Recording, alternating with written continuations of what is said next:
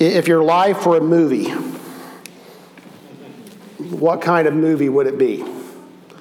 Would it be scary? Uh, who, would have a comedy? Yeah, you know. Would it be a, a lifetime movie drama? And, and see, I'll date myself here. Would your life be an afternoon soap opera if your life were a movie? You know, all of us have different different aspects of our story that are both frightening and funny and, and boring all at the same time. uh, we, we, we, all want to live a, a better story, uh, an interesting story. We, we, we don't want to live a, a, a, story that puts everybody to sleep, but we want to live a story that's interesting. And, and great stories take risk. If you want to live a great story, there has to be risk involved. You have to take a chance. And, and, and I appreciate the great stories that we have in our congregation. And sometimes it's not intentional risk that we take, but it's just the happen chance of life that, that sometimes our stories are full of, of risk, of, of twists and turns. And, and, and what I have found is the best sermons I preach are your stories how you live uh, out in the community, how you live through adversity are the best sermons this church has ever spoken. And so we're going to show another story now. Go ahead and play this, Dave. Hi, uh, for those of you who don't know me, uh, my name is Mara Castle. I'm married to Ryan, and we have three children. Um, Emerson is five, Finley is three, and Reed was born in July. Uh, when Reed was born, he was born with a serious congenital heart defect that um, basically made it where his only chance for survival was to have open heart surgery when he was seven days old. So um, I'd like to start by reading um, a journal entry that I wrote. Um, I actually wrote it just the day after we found out about his diagnosis. This was written on March 10th of 2017. I don't know if it's shock, denial, or the peace that passes understanding, but yesterday seems like a dream. I'm still reeling over finding out that our perfect, healthy, beautiful baby boy um, need so much care after he's born. I just can't imagine them taking away um, him away from me so soon and then sending him to another hospital. Um, it just breaks my heart and leaves me with so many questions. At the same time, all these questions are threatening to unravel me. I also feel this intense comfort and reminder that God can heal our sweet baby any way He chooses. He can repair his heart and confound the doctors. He can make our next echocardiogram show a perfectly normal heart. I know we're going to witness many miracles in all of this, whether they be supernatural or through God's guiding the hands of our doctors. I am praying that our next scan shows no abnormalities, but I'm excited for the ways our son is going to bring glory to God. I'm already sure that God is and has been in every detail. Through it all, my eyes are on you. Through it all, it is well. Let go my soul and trust in him. The waves and wind still know his name. It is well with my soul.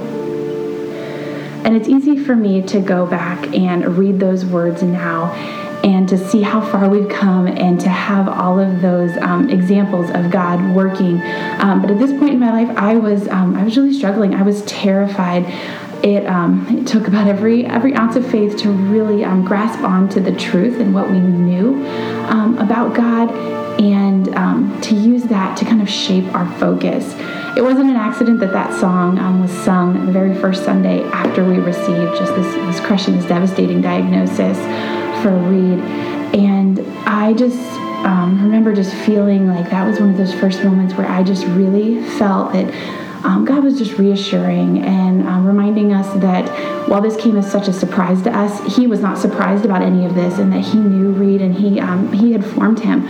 So um, we really just started to talk, uh, Ryan and I, about how um, this wasn't a path that we chose. We would um, obviously never have wanted this for um, any of our children. And while we couldn't choose the path that we were walking, we did feel like uh, we could choose our response to that. And even in the midst of all the fear, we could uh, choose to focus on having faith and um, just trusting that God was going to be with us every step of the way uh, we started to pray just with a lot of expectation and anticipation. Um, and we began to look for all those ways that God was answering prayers, big ways and small ways. And I found that the more I can um, change my focus and interpret things through that lens of watching and expecting God to be moving, that I start to be more sensitive to those um, those big and small answers to prayer. Uh, one thing that I just remember um, being so powerful for me, we were sitting on the freeway driving to Indiana visiting my in laws, and I think I had just been wrestling and kind of um, just asking God why this was happening. I think in my mind, logically, I knew there, there really wasn't a reason. Like it's nothing that um, that we could have prevented or anything like that. But just struggling with uh, what what this looked like for us and why we were walking this path. And um, I feel like as soon as I, I kind of voiced that and, and, asked God, like, I just don't understand why, He brought to mind a story from John 9 where a blind man had come to Jesus. And the whispering in the crowd around him were asking questions like that like, why did this happen to him? Um, was it his sin, his parents' sin? Really starting to try to assign that blame and um, trying in our human mind to make sense of what was going on. And Jesus' response to that in John 9 3 is that this happened so that the works of God could be displayed in him, in this blind man. And I felt like God um, kind of used that verse to speak so clearly to my heart. And um, he's bigger than our questions. I, I was not um, scaring him by asking why, but I feel like he was just telling me, "You're you're wondering, you're questioning, and here you go. Are you willing to accept that I'm going to work in this situation? That I love this baby more than you do, and I've got plans for him. And are you ready to just watch me, watch me work, watch um, my works be displayed in him?" And so in that time, I had to start kind of changing my way of thinking. I was submitting what I understood to be good, what I understood to be perfect, to God's glory. And I started to just um, allow myself to really dwell on that idea that if God is glorified, that is going to be for my good. And looking for ways to make sure that His glory and Him being glorified was more important to me than um, than my understanding of, of maybe even what was happening. Um, and throughout our pregnancy, he was faithful time and time again. Um, he just allowed um, his strength really to um, overflow into our joy. I uh, was just committed to not let the devil steal this joy, the joy of being pregnant from me, and this anticipation of this new baby.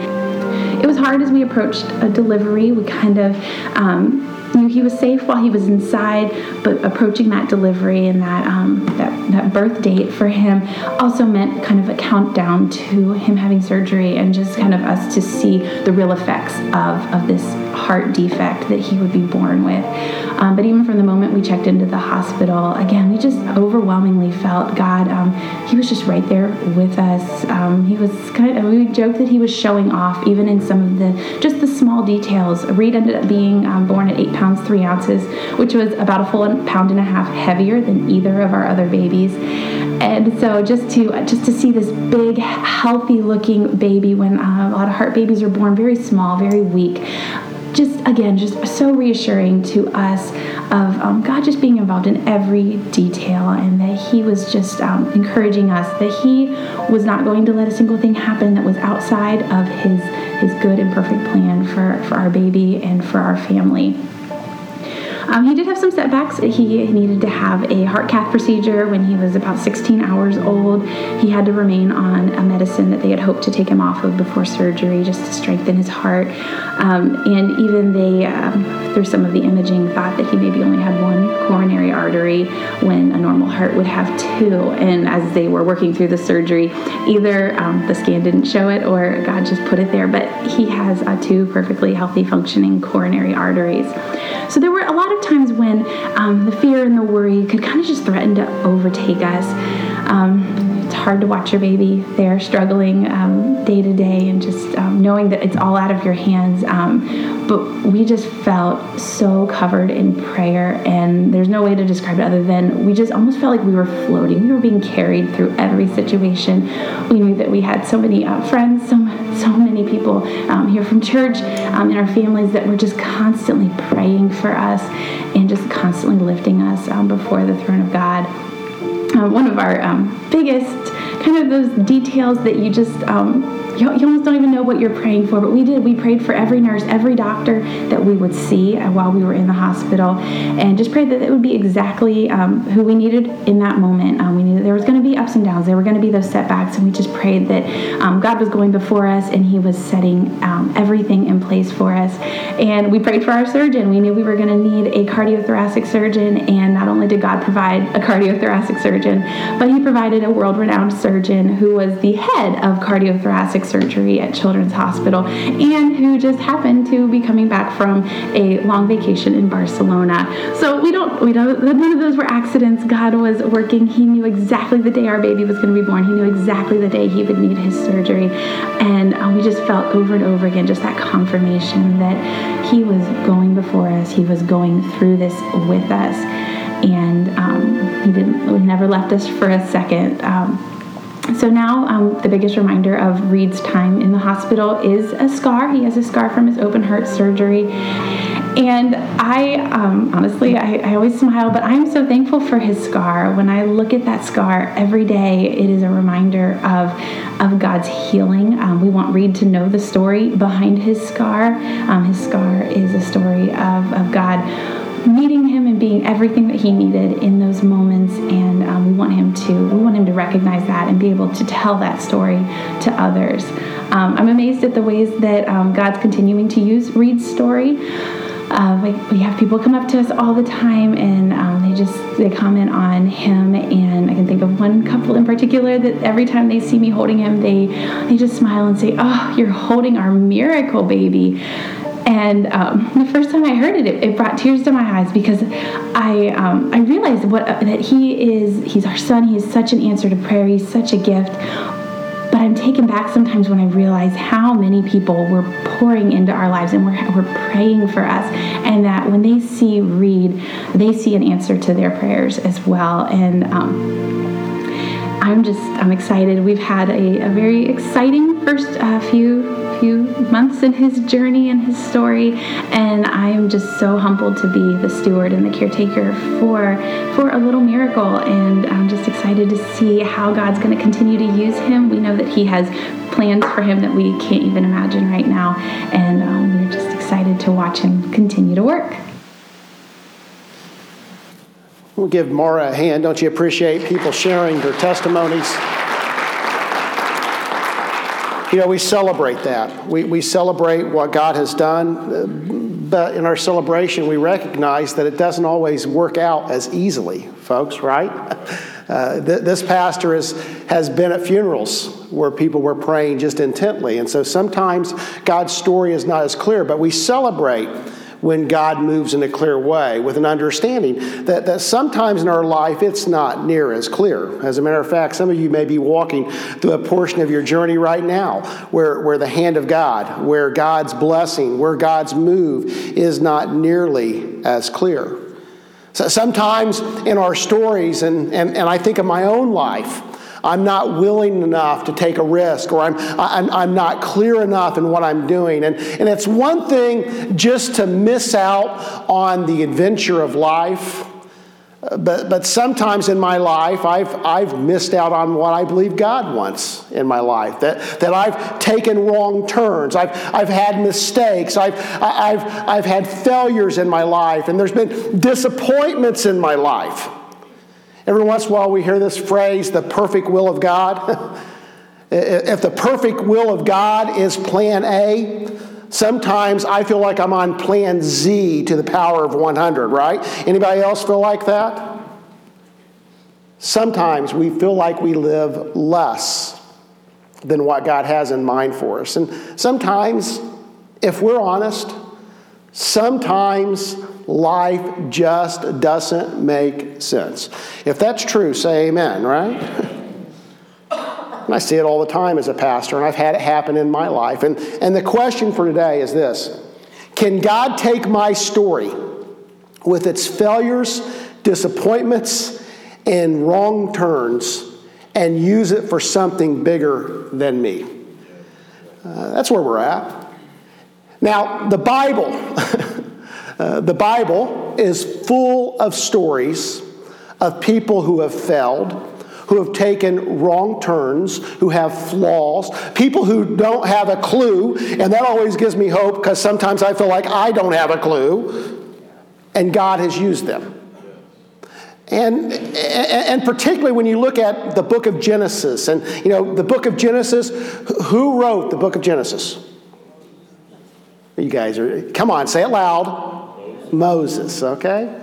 And, and you wonder, why would Moses be this caretaker, this deliverer of the book of Genesis. And, and, and, it's years after. Most of these, if Moses is compiling these stories, you're talking hundreds of years after these events happen. Why would Moses be the individual associated with these stories? And, and you have to understand who Moses is. Moses is the delivery, he, he's taking the people of Israel from slavery. He's taking them from Egypt. And, and so, people who have been dehumanized, I mean, slavery dehumanizes, they've been mistreated, they've been killed. And Moses begins to speak these stories into their lives to tell them their true identity. See, the stories reminded Israel of their place in God's history. And Moses began to unpack this in the lives of these slaves. I want you to use your um, imagination. If you have to close your eyes, close your eyes. Imagine how these stories were first given to the people of Israel. You know, Moses didn't have a book signing and hand them the book of Genesis, right? They began to tell these stories. And in, in my imagination, I, I see the children of Israel. Maybe it begins in Egypt. And these dehumanized slaves, these mistreated slaves, these slaves that thought they didn't amount to anything, Moses began to speak into their lives through these stories who they really were. And they begin this journey through the wilderness, and, and I see them gathered around campfires. And Moses begins to unpack from creation through, through Noah, through Abraham, through Isaac, through Jacob, through Joseph. He begins to unpack who they were and whose they were. You ever tell family stories? You ever tell family stories? My kids hate family stories, but eventually I think they'll like them. You know, I tell those stories. And, and why do you tell those family stories? I tell them, part of the reason is I want my boys to understand who they are, whose they are. What, what our family, eh, eh, what, what is significant to our family. And so we tell family stories in that way. See, stories. And the Bible is a book full of stories. Gave, gives us hope through all circumstances that God has a will and God has a plan. Now, as, as I thought about this, here's the question I'd ask you this morning. Just this isn't really the sermon, but but you need to think about this. What stories and what sto- storytellers are you allowing to influence your perspective? In other words, a story is so significant, and I believe it is. If God uses story to allow us to, to identify ourselves, to know who we are, then I think it's important that we understand who's telling the stories in our life and what stories they're telling. God has a way. And that's what Moses is conveying. And Israel is a part. Now, now later on, he'll, he'll say, in Psalms, he'll say, We will not hide these truths from our children. We will tell the next generation about the glorious deeds of the Lord, about his power and his mighty wonders. In other words, in other words these stories are ongoing. It's bigger than you, it's bigger than your generation, it's bigger than what you can see. God has a story in your life that is bigger than your life and bigger than even what you'll experience. He has a story for this church that's bigger than what we can see. See, God was bigger than our circumstances, and God is bigger than our circumstances. Now we're going to begin to unpack one of these stories. And it's the story of, of Ruth. Uh, it's, it's past the book of Genesis. it's beyond Moses' life.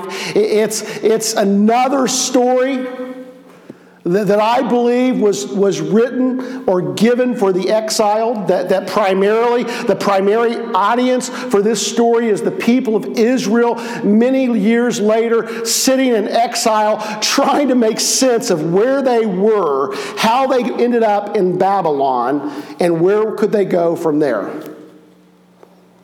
You know, we're, we're blessed by the Bible. If you think you're blessed by the Bible, say amen, right? Amen. We're blessed by the written word. We're, we're blessed to be able to read the biblical stories and, and just, just sit down and, and read a story. But I think we may miss what happens in the oral telling of a story and, and sitting together and hearing these stories together. Think about how you told stories or you, you've heard stories in the past. Did, did anybody last night, when they go to bed, tell themselves by themselves the story of the three bears, right? You know, we don't tell stories in that way. There, there's something about sharing these things together. And, and, I believe God's book, and I've said this, is a communal book that's it's meant to be shared. That's the importance of, of this time, but primarily this is the importance of our small group as we read this book together, as we unpack these stories together. There's something significant that happens. And the story of Ruth, for, for the first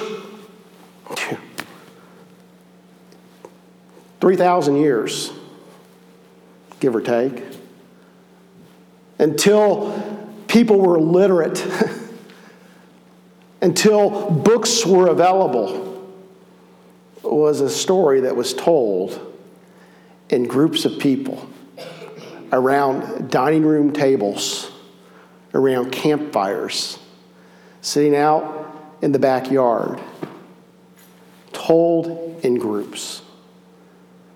See, private time in God's Word is great, but maybe we're missing the communal imagination of hearing these stories together. To, to, talk about them and reflect on them and pray on them. What God is speaking not only to my life, but to someone else's life through the stories. This is how pre literate, this is how Israel would have heard these stories in exile together. They didn't have books, and, and, and most couldn't even read. And so to hear these stories, someone spoke these stories, and they spoke them in groups. Now, so Ruth. Who's, who's the story of Ruth about? Trick question. Anybody know? It's about Ruth, right? That's right. That's a trick question. And Ruth is who? Who's she related to? You guys all just, you're afraid your answer. Just say it out, Bob. Naomi's daughter in law. Okay, but who's her grandson? David. Who said David? There you go. The hero, Dan. Dan. Uh, David is her grandson. And, and Ruth tells us that the most famous and powerful among us have circumstances that must be overcome. That, that whoever you are, one of the primary stories, one of the primary themes of Ruth is this is David's grandmother, and she's a Moabite, and even she, and, and in turn, David, had circumstances that must be overcome. And she lives during the time of Judges. And, and during the time of Judges, the book of Ruth tells us, tells us that Elimelech, which of course becomes the song Elimelech, Elimelech, no. and Naomi and their two sons, Mahlon and Chilion, uh, they, they go to Moab. And Ruth 1, 1 says they sojourn or they journey there or they're, they're travelers there. And then Ruth 1 2 says they settled down. And so, in other words, what, what began as just a, a short trip became a settled down in Moab. And I, I guess before we go any further, what was, uh, you, you see here, what was supposed to be temporary has become permanent. Anybody ever been there? Uh, when you think about that, I mean, uh, you know, that, that hits me. There's, there's lots of things I can think of in my life that they were supposed to be temporary, but all of a sudden, they take on this air of permanence. So Elimelech dies, uh, and Mahlon marries Ruth, and Chilion marries Orpah, or Oprah, if it's easier for you to say it like that. Uh, th- this is against the law to marry these uh, Moabite women, but it was pretty common. Uh, even though it was against the laws, against the law of Leviticus, this, this was something that commonly occurred, and, and, and, so it's not completely out of the ordinary to see this in a, in a Jewish genealogy. But, but, but then the two sons die. And we leave Naomi and Orpah and Ruth in this desperate situation where there's no providers, there, there's, no, there's no husband for Naomi, there's, the sons are gone, and they're just kind of at the mercy of the people of Moab. And, and so Naomi decides to head back to Israel, and she begins this journey with, with both of her daughter in laws uh, going with her. And part of the way back, she, she tells the girls, go, go back to your mother. Uh, go, go, go back to your mother. And, and it's interesting, she doesn't release them to her, their father's home, uh, but to their mother's home. And in so doing, what she's doing is she is, in essence, releasing them to remarry. Go find someone else to be married to. So, well, what's the significance of that? As we'll see as the story uh, unfolds, these girls are Naomi's backup plan. They are her source of life. They, they, they are, in essence, to Naomi, unless they remarry outside her family. They are her, her support, her hope, her future, her legacy. And Naomi is letting go of her rights, her plans, and her legacy to allow these girls to return to their mother's home.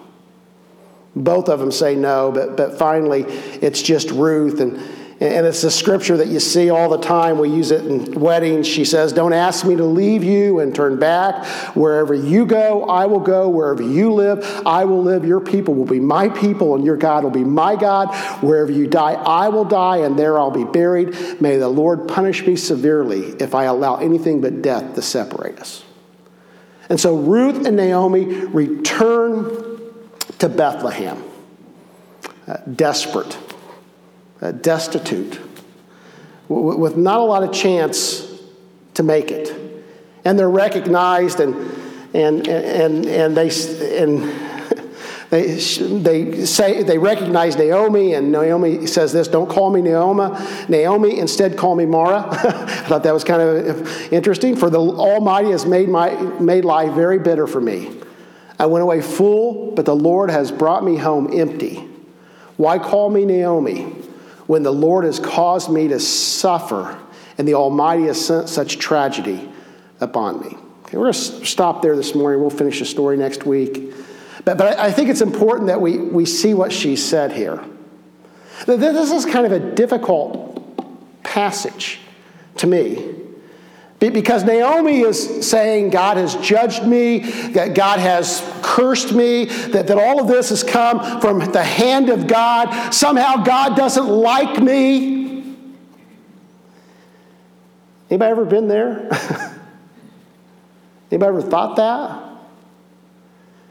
She feels judged. And, and, I've wondered why, why does she feel so judged? You know, obviously that her husband dying, her son's dying. Does she feel judged because she left Israel for Moab? Does she feel judged because she allowed her sons to marry these women from Moab? Or maybe, I think that's part of it, but could it also be it's just kind of the default natural setting that when things don't go our way, we begin to feel like we're judged? It, it, and I think it's just easier it's just easier to do life in that way. Because if it's something that you've done, then if you do everything right, then all your plans should succeed, right? And so, if we can just say, well, somehow I messed up and that's why I'm having pain, then we can, we can understand it, we can accept it, and it's this default natural setting that I think humans have. Because, see, that, that allows us to plan and live beyond sorrow, pain, and hurt. Can I tell you, as your pastor, sometimes pain, sorrow, and hurt is not judgment, it's just life. And, and, and we have this false guilt. Folks, you cannot plan and avoid life. Life comes to us all. We have Ruth. Know, you can see Naomi. Naomi's got all these things that's happened, these twists and turns. But, but I can tell you, Ruth is, Ruth is almost reckless. This was not the wisest choice you could make to, to cling, to, to put your future on Naomi. The, the smart thing for Ruth to do was to listen to her mother in law's advice and go back to her mother's home and find another husband. But instead, she leaves her homeland and goes to Naomi's homeland and is completely at the mercy of foreigners. And as I look at Ruth, Naomi's doing what Naomi should do. Naomi's taking the, the next right step Ruth is recklessly following her mother in law. And, and, I got to tell you, I'm not sure if I understand completely why she does it, but she does it. And they find themselves desperate and alone. So, Pastor, you've got me all depressed now. Uh, all right, you are dismissed. Go think about that. Here's the take home before we have a plan, God has made a way. That before you have any plans, before you have anything sorted out, God has a way for you. And this morning is not the time to, to, to, figure it out. And, and you know, but to, this morning, I, I, just want you to, to, to live in that faith, that, that moment, that, that even though you may not understand, you may not have a complete direction of what to do next, before you have all that sorted out, God's made a way in your life. Can you say that with me? Before I have a plan, God has made a way. Say that with me. Before I have a plan, God has made a way. So this morning, just as reflection, we're going to close here, and Amy's going to come and sing, and, and, and Bob's going to pray for us here in a few minutes. But here's some questions for you. Have you become stuck in what was supposed to be temporary? Maybe it's an attitude. you know, we're, we're, so, we're so funny. So sometimes we think, uh, well, it's okay for me to be bitter or angry or unforgiving for, for a time, but, but I'll move on past that, right? You know, I'm only human. if you're only human today, say amen. amen. All right? If somebody didn't say amen around you, you better report them, okay? They must be an alien. But we, we develop these attitudes thinking, okay, it's only a short time, and, and, and before you know it, that bitterness that you thought you would hold on to for two or three weeks has been two or three years, or maybe even two or three decades. Maybe it's a relational thing. Maybe you were hurt and you thought, well, I'm rightfully hurt. And I'm going to hold on for this for a little bit. But that relationship's still broken. And maybe the other person doesn't want the relationship to be fixed.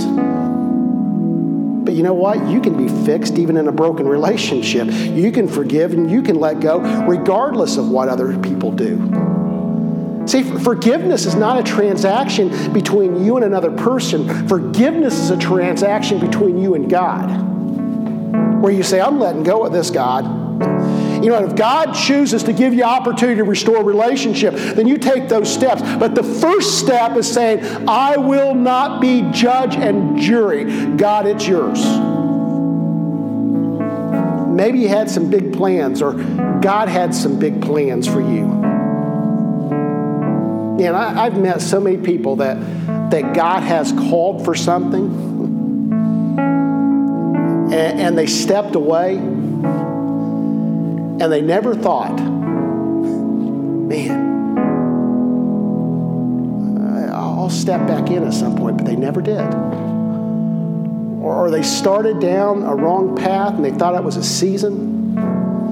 And the next thing, they were just kind of set in what they were doing. Have you become stuck in what was supposed to be temporary? Are there parts of your plan you have to let go to find yourself in God's way? In other words, just like Naomi had to say, okay, I'm going to let go of my plans, God. If I have a future, you're going to give it to me. Are there things that God's speaking to you that you just need to let go of? And finally, if I want to live a story bigger than myself, I must put my complete trust in a God who's bigger than all of our stories. God has a way this morning, regardless of what you're going through. God has a way. And as we unpack this story, here's the amazing thing God's way goes far beyond what we can see.